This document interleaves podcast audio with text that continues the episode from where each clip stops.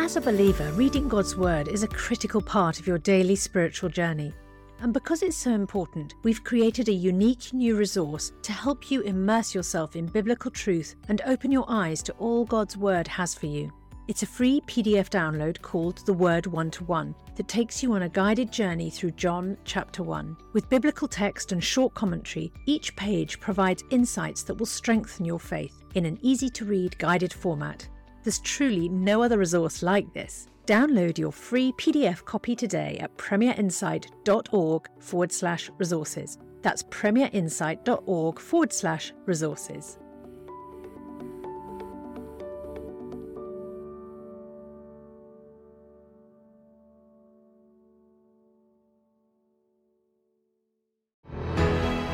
Hello, friends. I'm Rick Warren, and welcome to Spurgeon Sermons. This is the official podcast brought to you by Premier and Spurgeon's College. You know, the teachings of Charles Spurgeon have had a personal impact on my life in a profound way, and I'm confident they'll do the same for you. So get ready to be challenged, equipped, and guided by Charles Spurgeon, who is universally regarded as the greatest English preacher in the history of the church. Christ in You. A sermon by Charles Spurgeon, Part 3. Christ in you, the hope of glory. Colossians chapter 1 verse 27. Christ alone is enough. Mark this. Nothing must be placed with Christ as if it were necessary to him. Some hold a candle to the sun by preaching Christ and man's philosophy or their own priestcraft. When the blessed rain comes fresh from heaven, they would fain perfume it with their own dainty extract of fancy. As for God's blessed air, fresh from the eternal hills, they dream that it cannot be right unless by scientific experiments they load it with their own smoke and cloud. Come, clear out let us see the sun. We want not your candles. Away with your curtains and your fineries. Let the clear sunlight enter. Let the holy water drop from heaven. We want not your scented essences. Out of the way, and let the fresh air blow about us. There is nothing like it for the health and strength of the soul.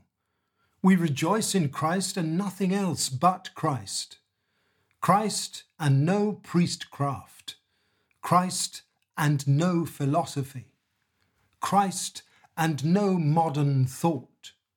Christ and no human perfection. Christ, the whole of Christ, and nothing else but Christ.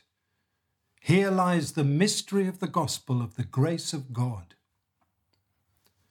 Brothers and sisters, what else but Christ can satisfy the justice of God? Look around you when a sense of sin is on you, and the dread tribunal is before your eyes. What can you bring by way of expiation but Christ?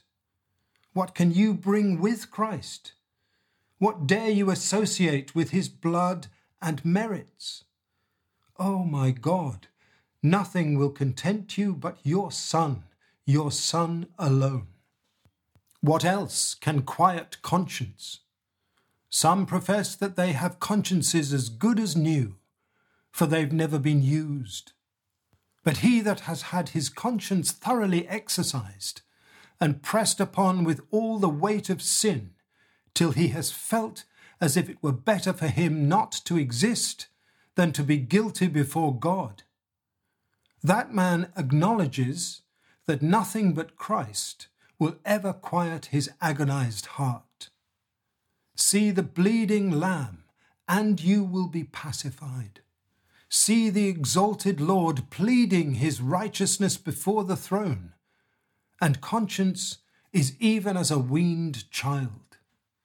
And all the storm within the spirit is hushed into a great calm.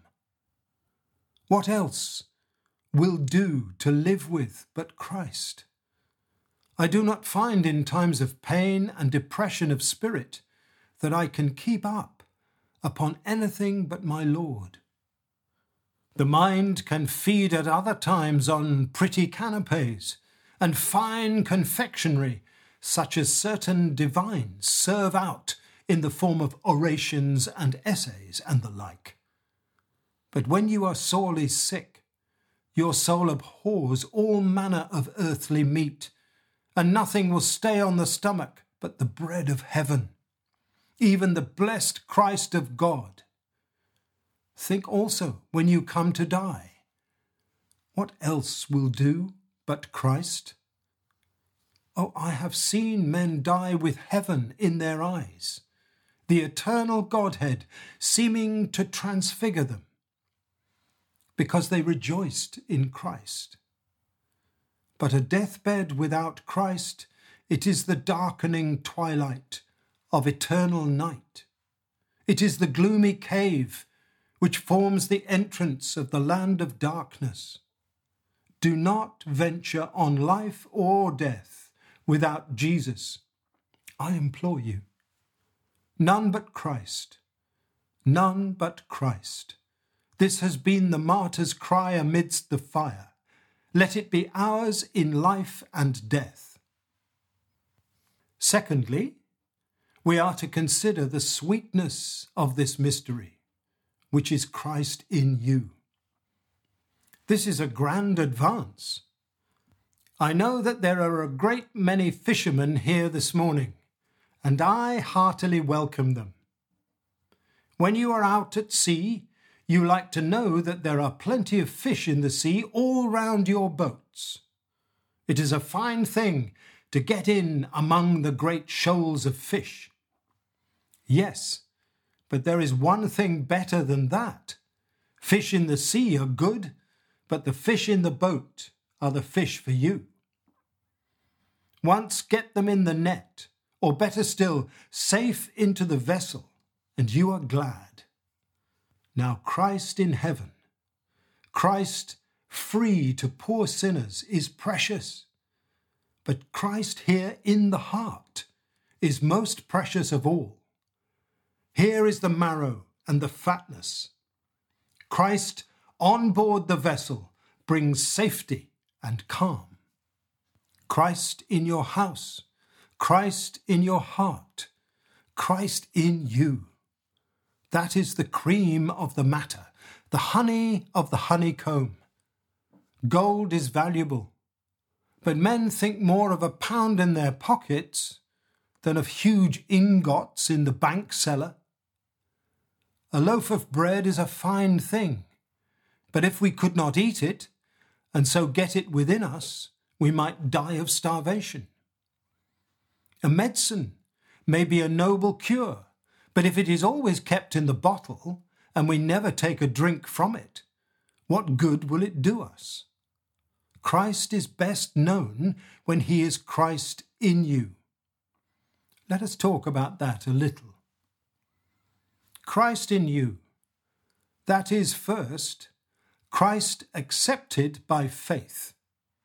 Is it not a wonderful thing that Christ Jesus should ever enter into a man or a woman?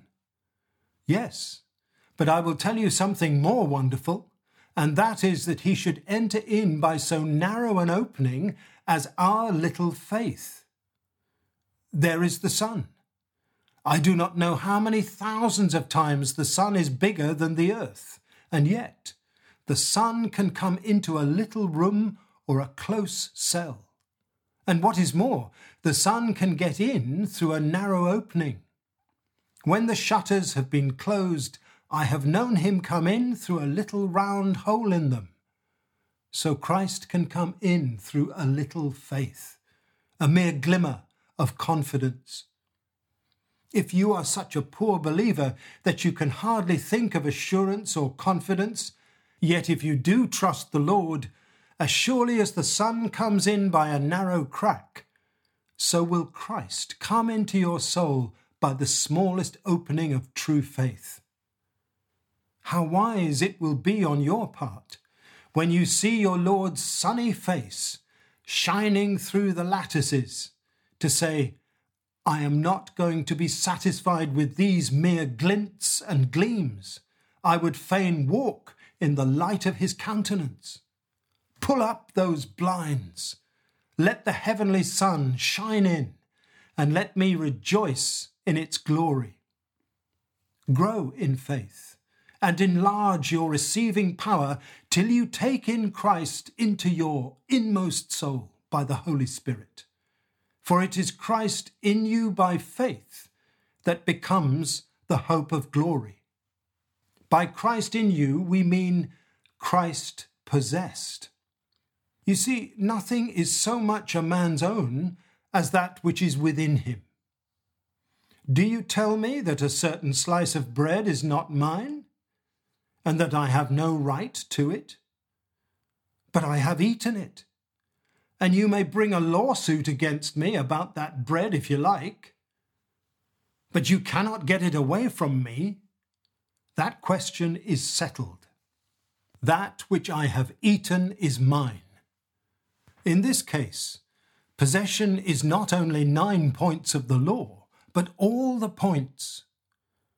When a man or woman gets Christ into them, the devil himself cannot win a suit against him to recover Christ. For that matter is settled beyond question. Christ in you is yours indeed. People may question whether an acre of land or a house belongs to me. But the meat I ate yesterday is not a case of property which Chancery or any other court can alter.